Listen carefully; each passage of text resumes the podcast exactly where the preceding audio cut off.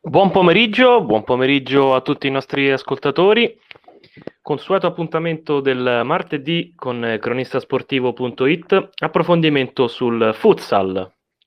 Io sono Dario Leo e curerò lo spazio dedicato all'intervistato, in cui avremo un, un super ospite, ma, ma non anticipiamo nulla.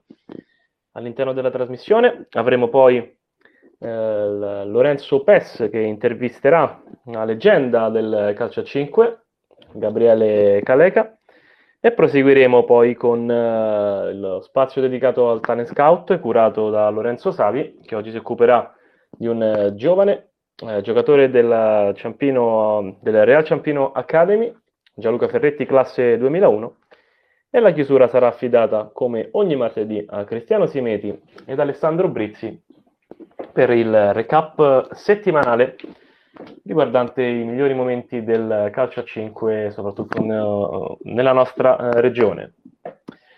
Come dicevo, eh, oggi super ospite per eh, lo spazio intervistato.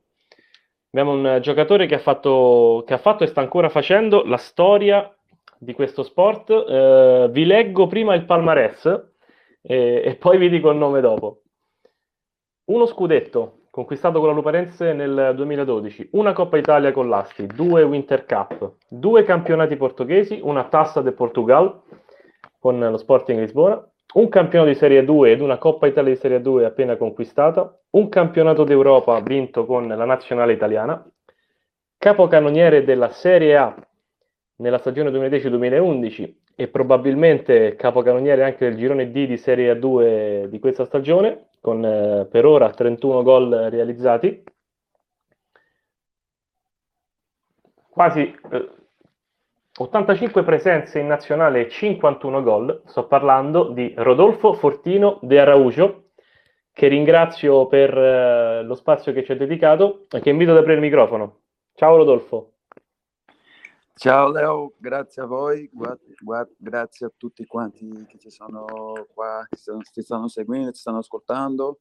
Per me è un piacere immenso partecipare e dare un, parlare anche un po' di quello che ho vissuto in questi anni. Allora, intanto eh, complimenti per la conquista della Coppa Italia di, di Serie A2, eh, fresca fresca, di due giorni fa, tra l'altro condita con 5 gol in tre partite, quindi per te, quindi complimenti. Grazie, grazie, però come dico sempre ai ragazzi, io da solo non avrei fatto nulla, quindi anche il metodo di tutto il gruppo, di tutto lo staff, di una società che dal primo giorno si è dimostrato di, di poter raggiungere dei numeri così dando tutta la, la disponibilità loro, tutto presupposto per fare bene. E quindi ci siamo messi dal primo giorno tutto, abbiamo sempre allenato ogni giorno, ogni settimana, ogni partita, abbiamo affrontato sempre col massimo e si è visto il risultato. Ecco, ve l'aspettavate una stagione del genere eh, andiamo a vedere i numeri, in campionato 19 partite, 19 vittorie, in Coppa Italia 3 partite, 3 vittorie. Cioè vi aspettavate addirittura un rendimento così? Eravate stati costruiti per dominare il campionato? Sì, il presidente ha lasciato chiaro no, che il primo obiettivo era l'accesso alla Serie A, però difficile immaginare di fare un percorso così senza una sconfitta. Però sapevamo che eravamo un gruppo forte e con tanto umiltà, tanto lavoro eh, le cose potevano succedere e quindi il mister è stato anche molto bravo di ogni settimana eh, passare al gruppo che quelle vittorie della partita scorsa già non contava più, contava sempre quella successiva e quindi questo il gruppo ha mentalizzato e secondo me è stato il punto massimo di questa stagione, voler sempre vincere la prossima partita. Poi to- torneremo a parlare del Napoli, eh, diciamo, verso la fine di, di, questa nostra chiacchierata. Intanto ti chiedo, eh, sappiamo che il tuo soprannome è Robocop, ce lo puoi spiegare? Sì, Eh, questo è nato, eravamo, non lo so se eravamo, ci stavamo preparando per il mondiale o la, l'europeo, non mi ricordo adesso, e c'erano i giornalisti della divisione che quel giorno ha detto che facevamo un'intervista con, al pubblico. E quindi dovevamo avere un soprannome, tutti quanti dovevano avere un soprannome, così il pubblico sceglieva con chi parlare, non mi ricordo bene. E io non avevo ancora nessun soprannome. E Max De Luca, che adesso gioca a San Giuseppe, che è un grande amico mio, mi ha guardato, io ho sempre fatto pelato la testa e mi ha detto, secondo me tu puoi essere Robocop del film, del personaggio. E quindi questa cosa è andata un po' avanti lì.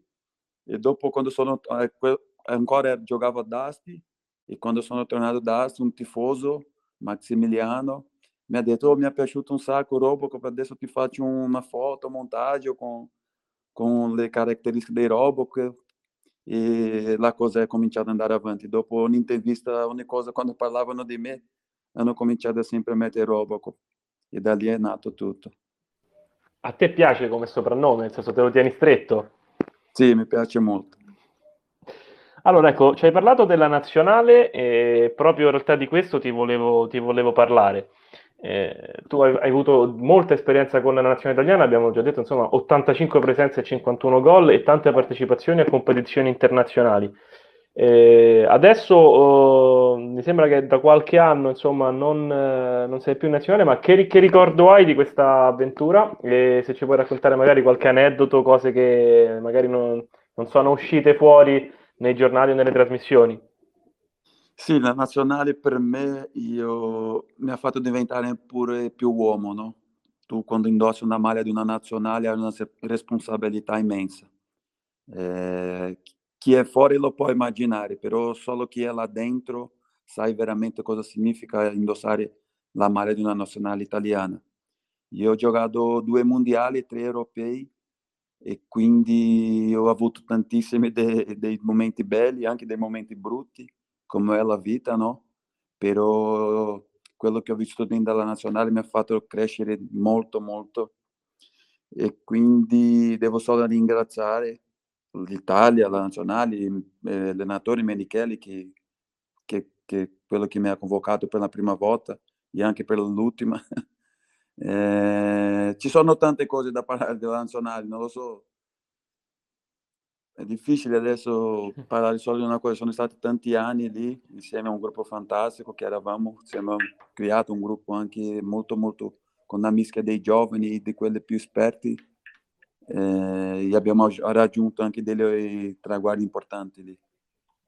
Mm, mm, mm. Ti piacerebbe tornare? Cioè, è un tuo obiettivo, visto comunque che ancora stai giocando a grandissimo livello? Ci pensi ancora un po' alla nazionale?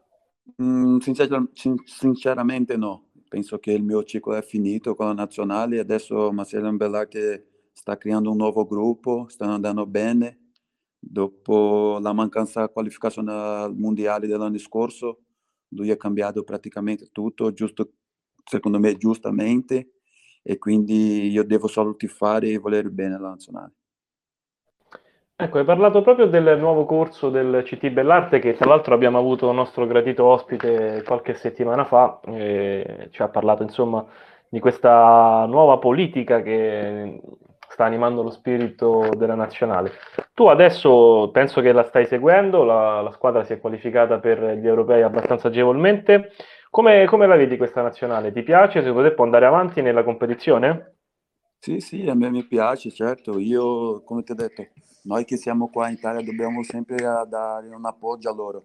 Penso che è quello che ci è mancato un po' anche a noi nei momenti più difficili, perché nei momenti facili è più facile fare complimenti, chiedere magliette, queste cose. Però nei momenti difficili dove magari negli ultimi anni, come è successo a noi, un po' più di appoggio, un po' più di, di pazienza, diciamo, per, per, capire il momento ci servirebbe per, per, per tornare a, a dei successi. E quindi a questi ragazzi adesso tutti nuovi, dobbiamo solo che stare a fianco a loro anche nei momenti difficili, perché ci saranno. Loro hanno fatto una qualificazione benissimo. Io dico sempre che la qualificazione è molto più difficile che fare un mondiale, un europeo, una responsabilità immensa, dove le partite, una partita che sbagli, magari sei fuori una, sei fuori ad un mondiale, un europeo, allora sono delle partite molto molto pesanti da giocare e loro hanno fatto la grande, ho seguito tutte le partite e quindi sono molto contento per loro. A proposito del mondiale, abbiamo avuto ospite qualche settimana fa Francesco Puma, che nel mondiale di Colombia del 2016 era con lo staff della nazionale, come, come ha detto stampa. Quindi, se io ti dico 22 settembre 2016, Cali, Italia-Egitto, cosa è successo quel giorno? Cosa ti viene in mente? Mi viene in mente che se eravamo là ancora fino ad oggi non vincevamo quella partita. E perché non lo so, perché abbiamo affrontato, come sempre abbiamo affrontato gli altri, però la palla non voleva entrare. Io mi ricordo che la sensazione era, era difficile, è stato strano, una partita strana che quel giorno che magari non succede niente di buono, vai sempre sotto, vai, vai, sai, difficile da raccontare questa partita. A me è una partita, una sconfitta molto molto dura, mi ricordo ancora dopo la partita tutti quanti dentro lo spogliatoio eh, ammazzati, ammazzati, eh, però io penso anche che questi momenti eh, devi imparare anche da questi momenti, ti deve far crescere, ti deve rialzare subito e guardare sempre avanti. Eh, rispetto alle nazionali che affronteranno il prossimo europeo, stiamo vedendo soprattutto in Europa che c'è un po' un, rimore- un rimescolamento dei, dei valori, nuove nazionali che stanno piano piano emergendo. Ecco, quali sono secondo te le nazionali che potrebbero eh, dare fastidio all'Italia, magari di quelle meno conosciute o che uno meno si aspetta, in questa rassegna europea? Sì, ci sono tante nazionali che hanno cresciuto tantissimo in questi anni, no? Anche la Slovenia è un po' adesso ha cambiato tanto, anche la Georgia adesso con, ha preso dei brasiliani che secondo me farà una bella figura nell'europeo Penso che queste due sono un po' più, più la Georgia. Penso che la Georgia sarà una come un po' come ha fatto il Kazakhstan, no? Eh, nessuno conosceva, hanno cominciato a crescere con i brasiliani, anche con l'allenatore brasiliano. Oggi è una realtà pure loro e penso che la Georgia in questo momento è la nazionale che può fare grandi cose. Ecco, eh, parliamo anche un po' del, del Brasile, perché è una, indubbiamente una fucina di grandissimi giocatori di, di calcio a 5, eh, tra cui insomma da, da, cui sei uscito anche tu. Eh, ma come mai c'è questo grande talento in eh, questa disciplina in quel paese? Cioè, voi fin da piccoli vi, vi allenate a giocare proprio al futsal, c'è un maggiore interesse verso, verso questo movimento in, in Brasile? La mentalità dei brasiliani sono che i piccoli devono cominciare subito al calcio a 5 perché devono avere più contatti con la palla, devono subito magari allenare la, la, la, un po' la tattica e anche la tecnica del calcio a 5 perché magari tu quando vai a calcio i bambini che prima di tutto devono divertirsi giocando magari toccano la palla una o due volte in 5 minuti e quindi magari quell'entusiasmo, quella felicità di avere la palla di giocare non, non hanno tanto. E con calcio a 5 magari lo tocchi più volte e lo riesci a fare più cosa nel tempo più, più breve. Quindi noi brasiliani, le società e le squadre con i bambini mettono subito sul calcio a 5 e anche noi in mezzo alla strada giochiamo sempre e quindi è più facile fare un campetto da calcio a 5 che un, campetto, un campo da calcio a 11 sulla strada e quindi penso che questo è un po' il segreto del, del nostro Brasile. A proposito, tra l'altro, di questo, questa è anche un po' una mia curiosità, perché eh, nel calcio si dice, almeno si diceva storicamente, che il Brasile era un paese che sfornava grandi giocatori ma non grandi portieri, e invece nell'ultimo ventennio questa cosa è stata totalmente stravolta dai vari, dai vari Dida, dai vari, io ci metto anche Doni, che secondo me è stato un gran portiere, Giulio Cesar, eh, adesso Alisson, eh, Eders, Ederson. Quindi il Brasile è diventato nel calcio anche un paese di grandi portieri, mentre nel campionato italiano di calcio a 5 noi non vediamo molto raramente, insomma, o non vediamo proprio portieri brasiliani di futsal. Eh, come mai questo? Come te lo spieghi? Io penso che il problema sono, erano la differenza che c'era tra i giocatori e i portieri. I giocatori erano sopra, troppo sopra la media e quindi il, ruolo dei portieri si è rimasto un po' nascosto su questo fatto. E quindi dopo che nazion- la nazionale, questa generazione di giocatori fenomenali si è abbassato un po', è cominciato a uscire fuori anche i nostri portieri, però ab- abbiamo sempre avuto dei portieri fenomenali, però io penso che anche sul calcio 5, prima dei, la nazionale brasiliana era fortissima, no, quasi non avevamo neanche bisogno di un portiere. E lì si è nascosto anche un po' il ruolo dei portieri. Mano a mano che la nazionale, anche la nazionale brasiliana, è cominciata a abbassare il livello, sono usciti fuori anche i portieri. Però io adesso ho Ghita, ho tanti portieri bravi, Thiago, della nazionale brasiliana, che sono fenomeni. Ora andiamo a parlare un pochino più dei, della situazione dei club di calcio a 5 in Italia. Insomma, tu hai una grande esperienza nel campionato italiano. Eh, secondo te a che punto è a livello di club attualmente l'Italia? Sì, secondo me è un po' abbassato. Vediamo un po', se andiamo a vedere le squadre che vincono negli ultimi anni sono un po' meno la, le stesse e quindi in realtà un po' degli italiani sono abbassati un po', però sempre una grande realtà. Penso che a volte le cose succedono, ti fai fare passi dietro per fare due tre in avanti, come stiamo vedendo adesso il Napoli, Olympus, le società che stanno nascendo, che secondo me faranno dei salti di qualità del calcio 5 italiano nei prossimi anni. A proposito proprio di questo che dicevi, in realtà è molto interessante la parte che, in cui hai detto che molte squadre che hanno vinto anche campionati poi hanno scelto di abbandonare il calcio a 5 e di non iscriversi più. Tu per esempio hai giocato sia con la Luparense che con la Real Rieti, che sono due realtà che ad oggi non, non sono più nel panorama del futsal italiano. Eh, questo sicuramente è un, qualcosa che va a colpire soprattutto uh, l'Italia fra i paesi dell'elite del futsal europeo. Secondo te c'è quale potrebbe essere il rimedio per evitare questo? E dopo la tua risposta poi ti faccio io una domanda che potrebbe essere una risposta a questa domanda.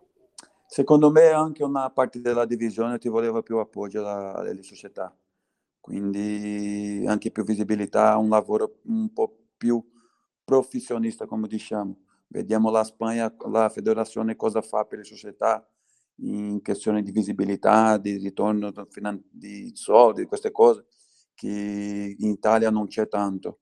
E quindi secondo me un po' le società vincono, vincono, vincono, però spendono, fanno dei sacrifici grandi, però il ritorno loro secondo me non è quello, sto, non è quello giusto. E quindi abbiamo visto la Lupalense che è stata la squadra più vincente d'Italia, dopo, dopo vince, vince, vince tanto, tanto, per tanti anni e dopo, secondo loro, il riconoscimento de, della divisione non era quello giusto, loro hanno mollato.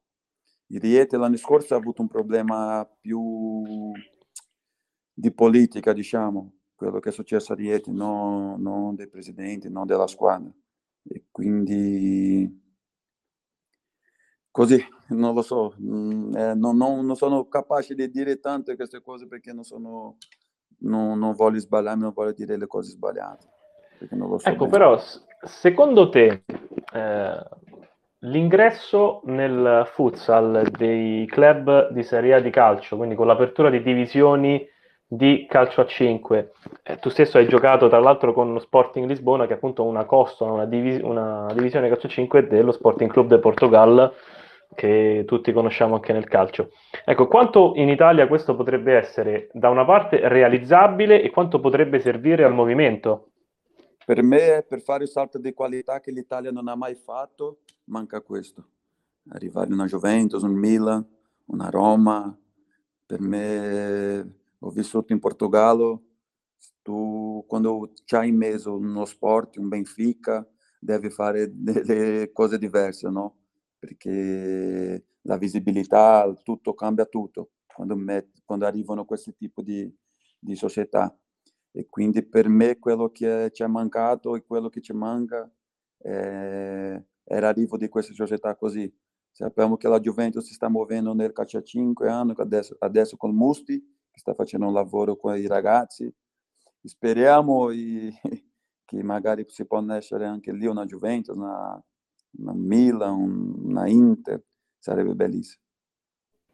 Anche perché abbiamo visto che con il calcio femminile questo uh, eh, ha avuto poi un, un, grande successo, insomma, il campionato femminile adesso viene addirittura trasmesso su Sky, abbiamo visto la nazionale femminile eh, italiana di, di, calcio fare milioni di telespettatori ai mondiali, quindi sicuramente ha dato, eh, è stato, è stato un, un bel volano e io diciamo che anch'io come te penso sia veramente una delle poche soluzioni che potrebbero dare più visibilità a questo campionato di uno sport che io ritengo veramente bellissimo, tra l'altro, e che, e che è strano che non sia così seguito in Italia, dove poi, eh, se tu ci pensi, viene in realtà praticato amatorialmente, ma da tantissime persone.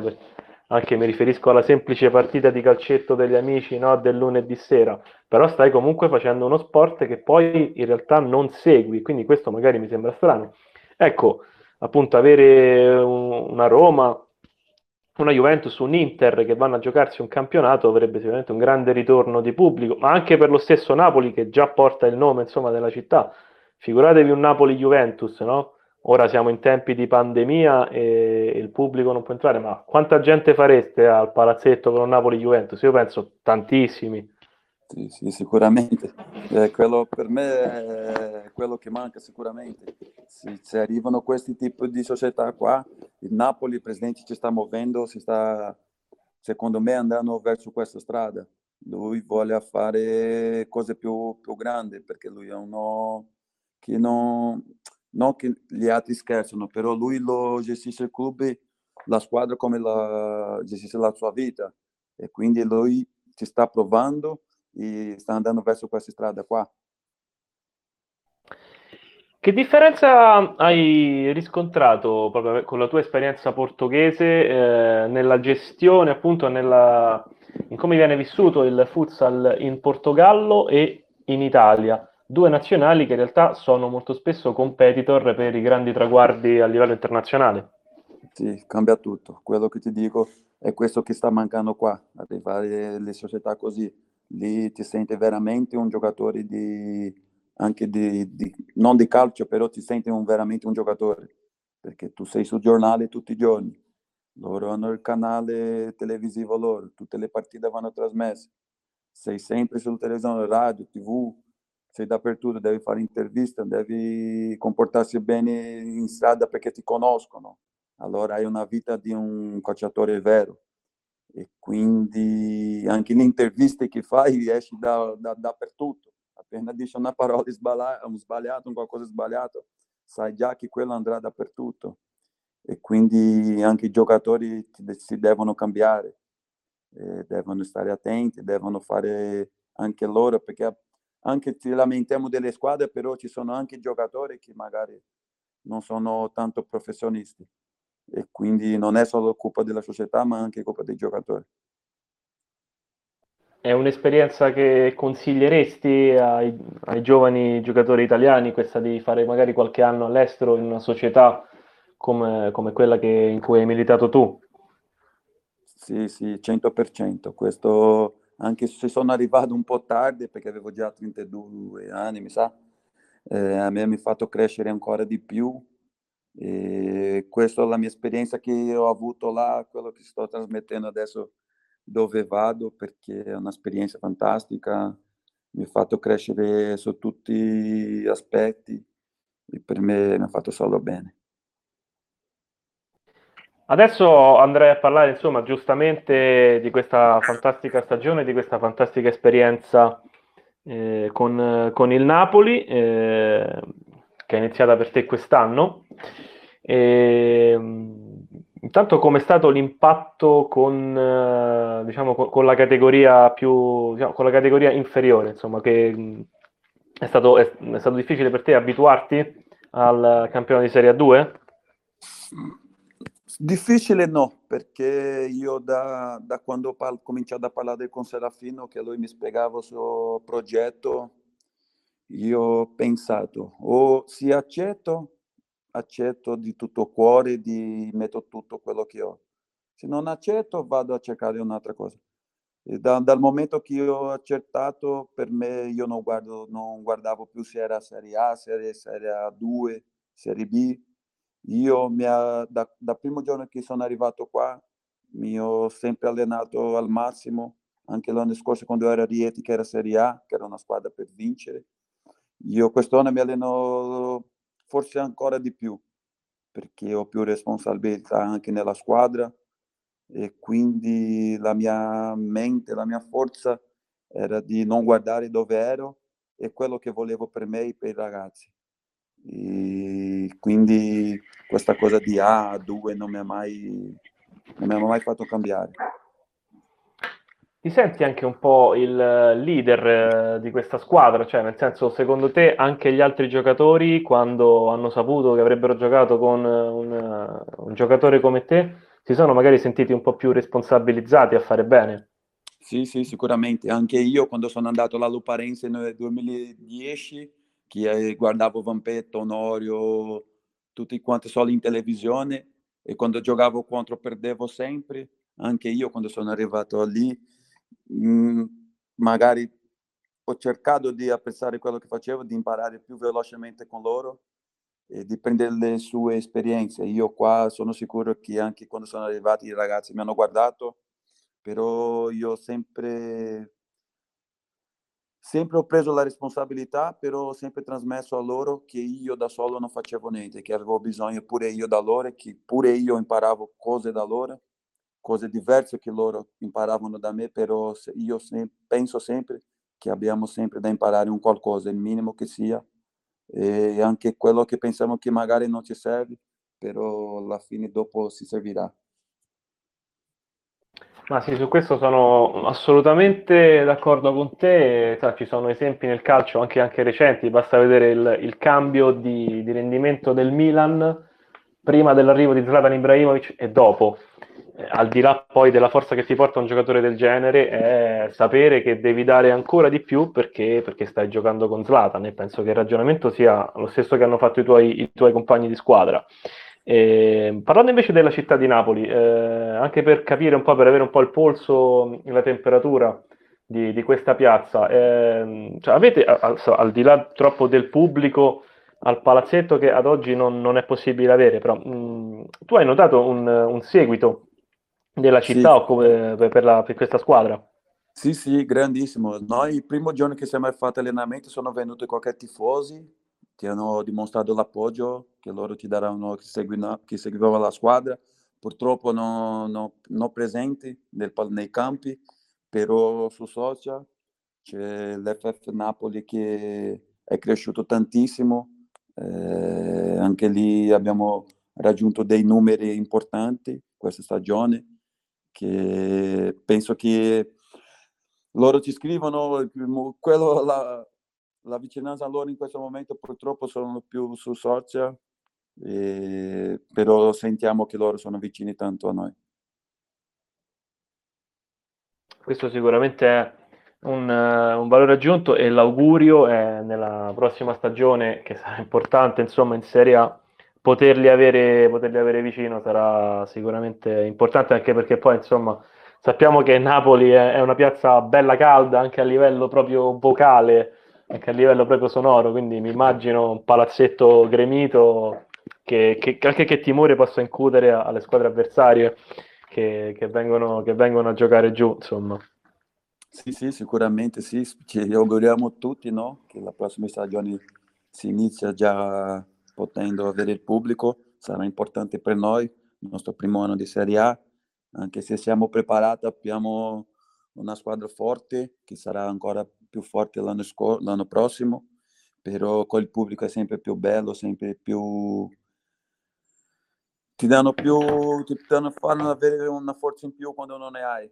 Io ho giocato lì allo sport dove magari una partita che sai, sai così così loro ti spingono sempre di più a fare meglio. È molto importante avere l'appoggio del pubblico. E, ehm, tra l'altro, l'altro ragionamento insomma, che, che mi viene a mente, eh, la bella realtà che avete fatto può anche finalmente no, riequilibrare quel rapporto fra nord e sud, eh, parlando geograficamente dell'Italia, dove un po' come anche nel calcio ci sono tante realtà del centro e del nord Italia e poche, poche nel sud. Diciamo che, anzi, nel calcio a 5 almeno adesso ci siete voi, c'è l'Avellino e c'è il Catania. E, almeno abbiamo, insomma, un, tu che hai giocato un po' da tutte e due le parti, eh, hai notato anche tu insomma, questo, questo squilibrio? Sì, no, negli ultimi anni penso che la campagna sta crescendo tantissimo.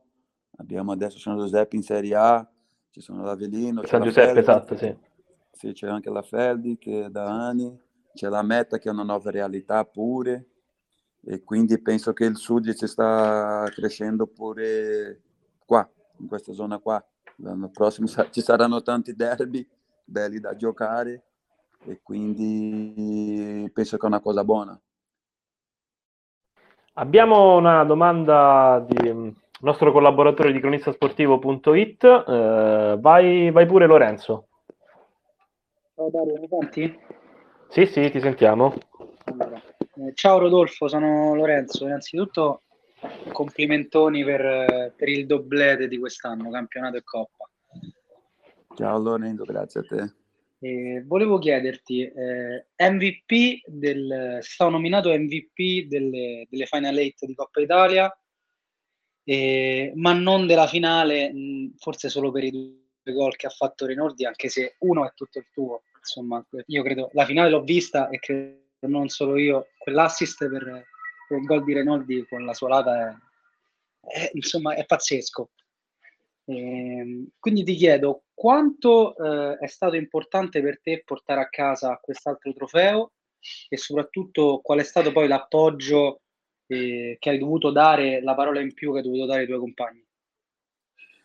Guarda, l'MVP per me non, non, non conta tanto. Io per me che conta il salto di qualità che hanno fatto questi ragazzi la mentalità che abbiamo creato durante l'anno, eravamo molto molto preparati per disputare questa finalette e quindi questo per me è quello che conta. Dopo tutti, tutti quanti hanno dato i suoi contributi, anche ci sono dei ragazzi che hanno fatto meno minutaggi in campionato, che hanno fatto alla grande lì nella Coppa. Renault stesso che non ha giocato la prima partita, ha disputato una semifinale, una finale bellissima e quindi per me è quello che mi fa più felice. Ho detto al Presidente, la mia felicità oggi qua al Napoli è vedere la vostra felicità, vedere che adesso tutta l'Italia conosce di più il Napoli e, c'è anche, e che in questo c'è anche il mio contributo.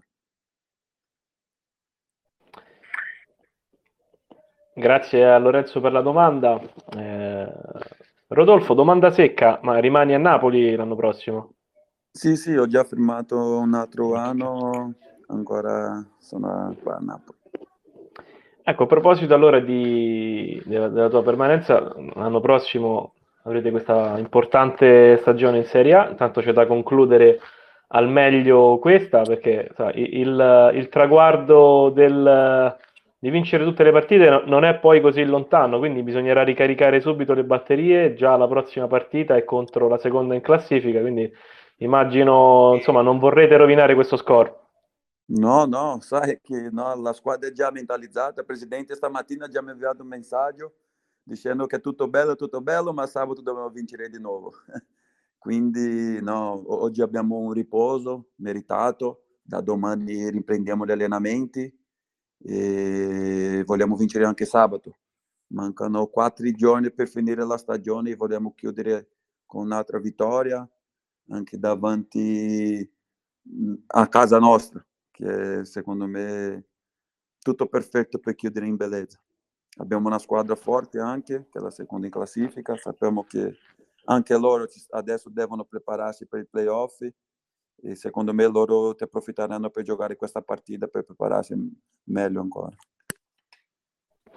Prospettive per uh, la prossima stagione, insomma, una squadra che arriva alla Serie A con lo score con cui arrivate voi, io immagino che non riuscirà a nasconderci poi più di tanto. Eh, sì, sicuramente all'inizio immagino si parlerà di mantenere la categoria, però ecco, parlando ecco, che rimanga tra noi, secondo te questa squadra è una squadra che può fare anche un'ottima Serie A e andare a sfidare anche corazzate come Rital Service? Sì, sì, sicuramente. L'obiettivo nostro, certo, come primo anno è sempre fare il meglio possibile, però sappiamo che tipo di presidente abbiamo, sappiamo che tipo di giocatori ci saranno qua l'anno prossimo e quindi secondo me la strada è la stessa di questa stagione, di guardare ogni partita come una finale, che dobbiamo pensare sempre di stare il più alto possibile e quindi sono sicuro che faremo molto molto bene anche la stagione prossima.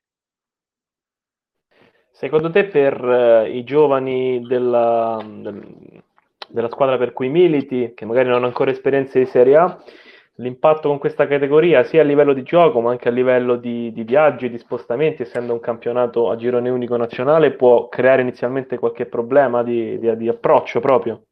No, problema no, dico però è diverso, già loro lo sanno che cambia tutto, però io penso che questo anno anche li, loro si sono preparati bene e sono, saranno più preparati per la nuova realtà anche per loro e quindi penso che si, sarà buono e bello anche per loro, faranno bene. Tu quando hai capito che potevate veramente vincere questo campionato e, e andare già da subito da quest'anno in Serie A? Noi abbiamo capito quando abbiamo vinto tutte le partite del girone di andata perché quando tu vinci contro di tutti, penso che ti dai più fiducia, più certezza che quello che stai facendo stai facendo bene. Allora penso che dopo che abbiamo vinto il Polistena, che era l'ultima partita del campionato, a casa loro, un campo difficilissimo, penso che tutti quanti abbiamo vinto. Se continuiamo così non, non ci sarà per nessuno. Allora penso che vincere tutte le, le partite di girone di andata ti ha fatto crescere ancora di più e fare un salto di qualità che ci voleva per, per, per salire in Serie A. Abbiamo un'altra domanda da parte di Lorenzo che ci sta ascoltando. Vai pure Lorenzo.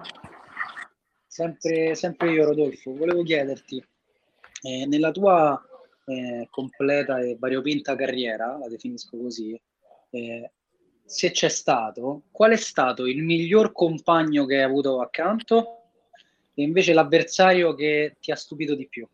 Perché ad esempio penso ad oggi ti trovi a Napoli tra i tanti talenti anche con Adriano Foglia che nel 2003 è stato eletto miglior giocatore di futsal del mondo.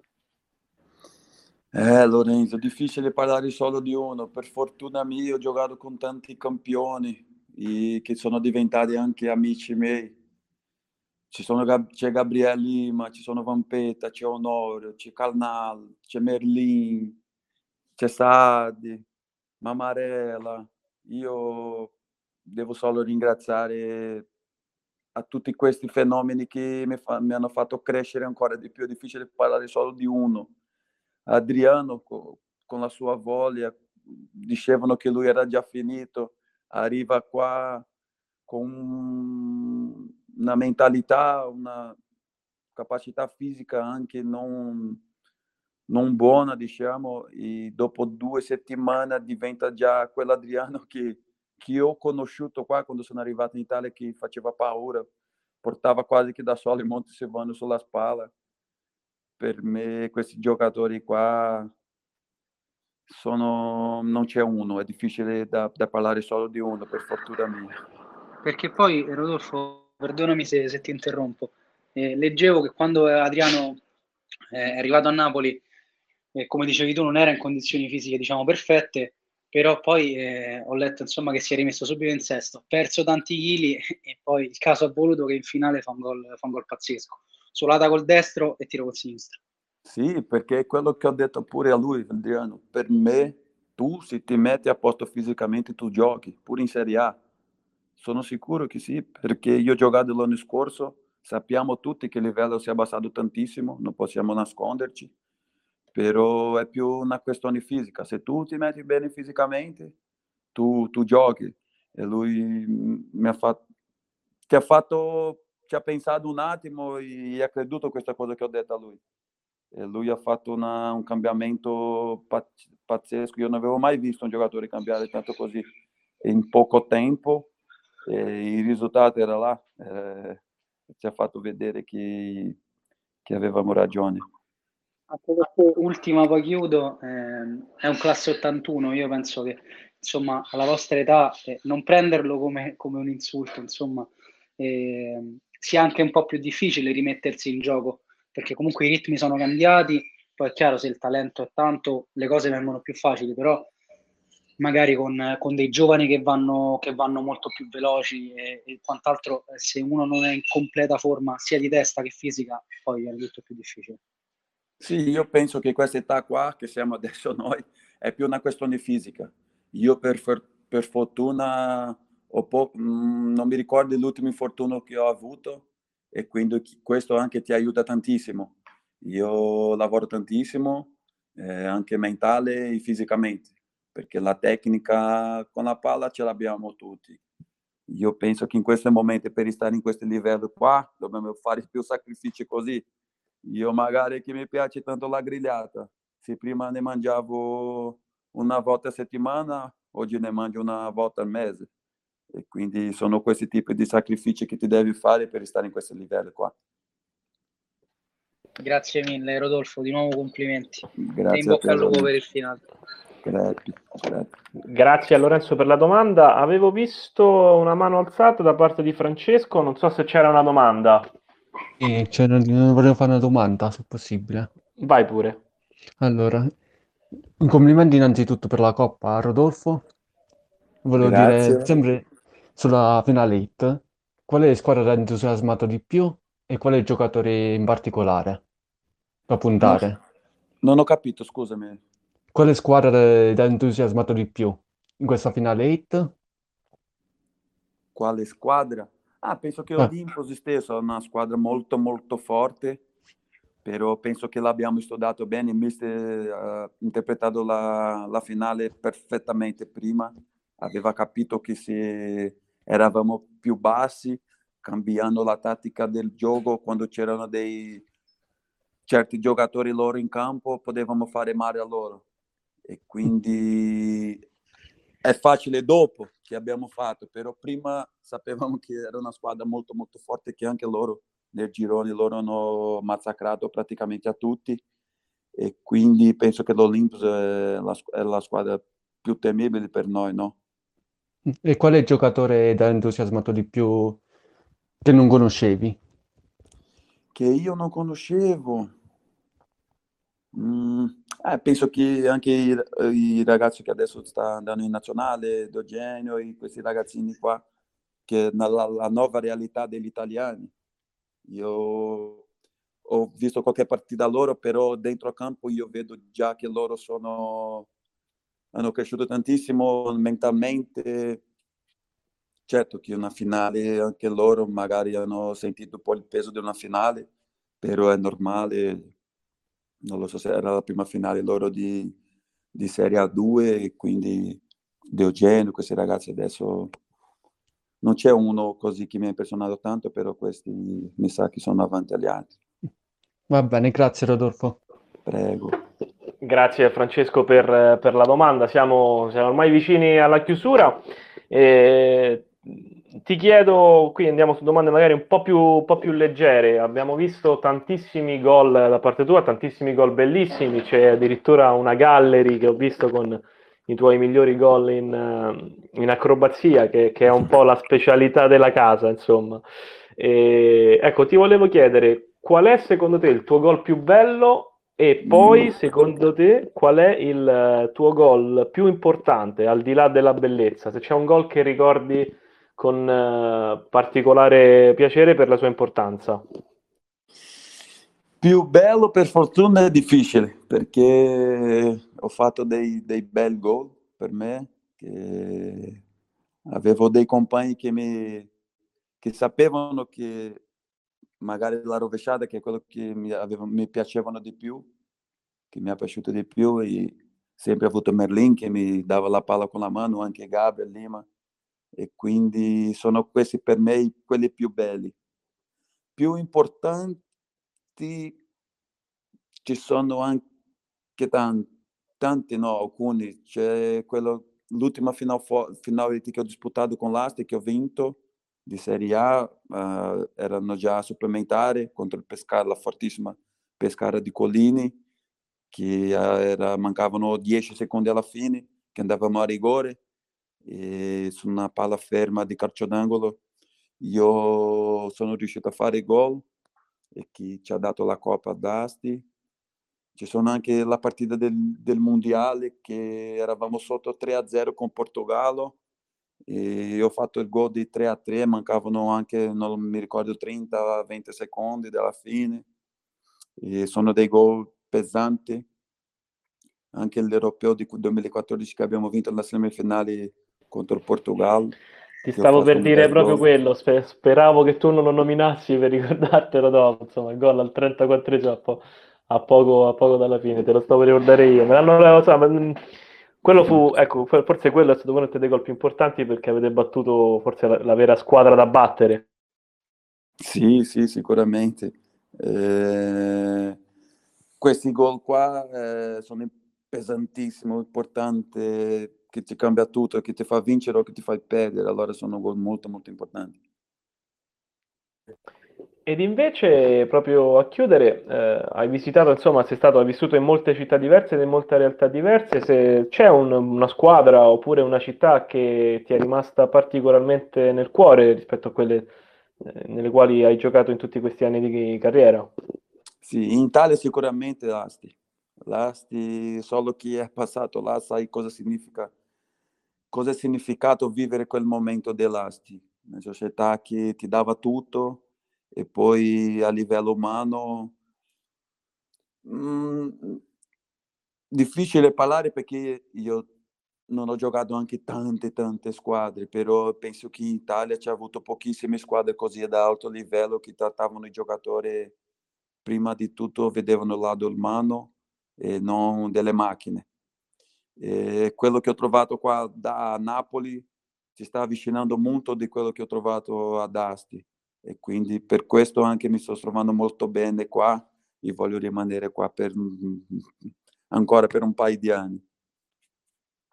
In Portogallo però fuori, certo, Lisbona, Portogallo, una società che mi ha fatto fare anche a me il cambio di, di giocatori, no? Io ho imparato tantissimo là diciamo che sei molto bravo anche a sceglierti dei posti in cui si mangia e si beve molto bene, eh? questo, questo diciamolo, tutto a livello di vino, di vino, e di cibo, sia Asti che Napoli, insomma siamo ad altissimi, ad altissimi livelli. Sì, perché se vai a vedere ho cambiato tanto dopo che sono uscito, di, quando sono rientrato in Italia, che sono andato a Maritime, dopo sono andato alla città di Asti, dopo Rieti, perché prima avevo fatto tre anni ad Asti, ho fatto tre anni ad Augusta, fatto un anno alla Parense e dopo sono andato già in Portogallo dove ho fatto altri tre anni. Ho cambiato più adesso questi ultimi anni che prima. Allora, a chiudere, eh, domanda, insomma, un po' un pronostico, te lo porti a casa questo titolo di capocannoniere del girone di, di Serie 2?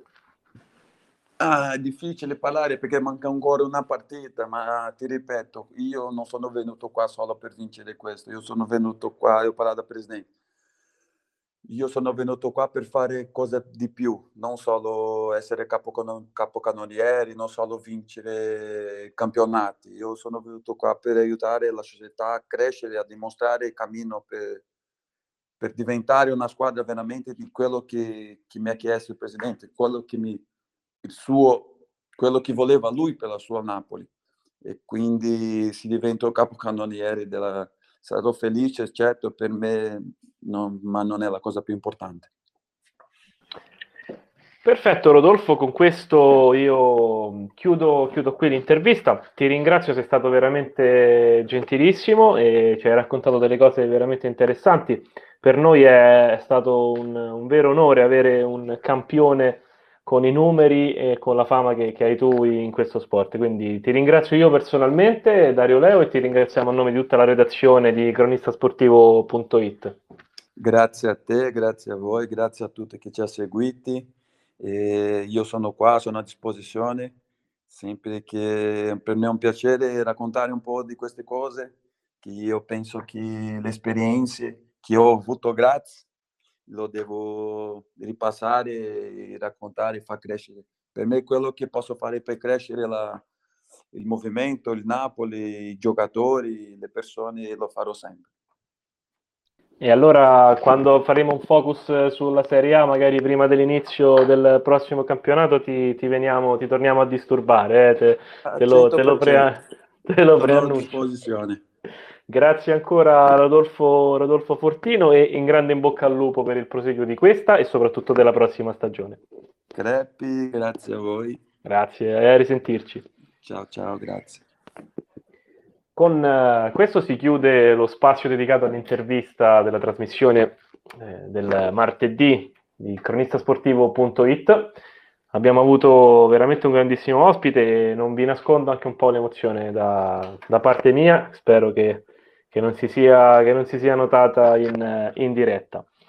Eh, alle, 3, alle 15 eh, seguirà lo, lo, spazio dedicato alle leggende sportive condotto da Lorenzo Pes che avrà oggi Gabriele Caleca che lui è una leggenda della nazionale italiana di calcio a 5 seguirà poi Lorenzo che abbiamo sentito anche nelle domande molto pertinenti a Rodolfo che ci parlerà di un giovane della Real Ciampino Academy Gianluca Ferretti classe 2001 uno dei giovani in rampa di lancio di questo sport e chiuderà come di consueto Cristiano Simeti e Alessandro Brizzi con lo spazio dedicato al recap settimanale dei migliori momenti della settimana con tantissimi ospiti ai nostri, ai nostri microfoni.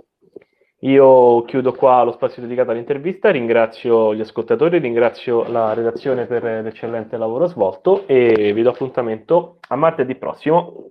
A risentirci.